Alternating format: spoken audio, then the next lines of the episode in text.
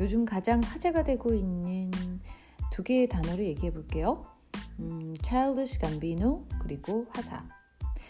어, 왜 화사와 childish gambino를 비교 혹은 같은 선상에 놨냐면요. 굉장히 파격적인 주제 혹은 컨셉 음, 그런 태도들을 어, 굉장히 대중적인 수면 위로까지 끌어올렸다는 것이 좀 닮아 있다는 생각이 들어서였습니다. 이번 그래미에서 Childish Gambino가 사관왕을 했다고 하죠.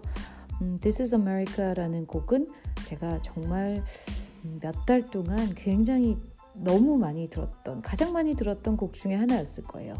그렇게 좀 특별한 형식의 곡이었음에도 불구하고 참 듣기가 좋았었는데 그런 것처럼 음, 어찌 보면은 조금 터부시 될 수 있는 주제들을 굉장히 듣기 좋고 그리고 보기 좋게 잘 버무려서 음, 요리를 참 잘했구나라는 생각이 들었습니다.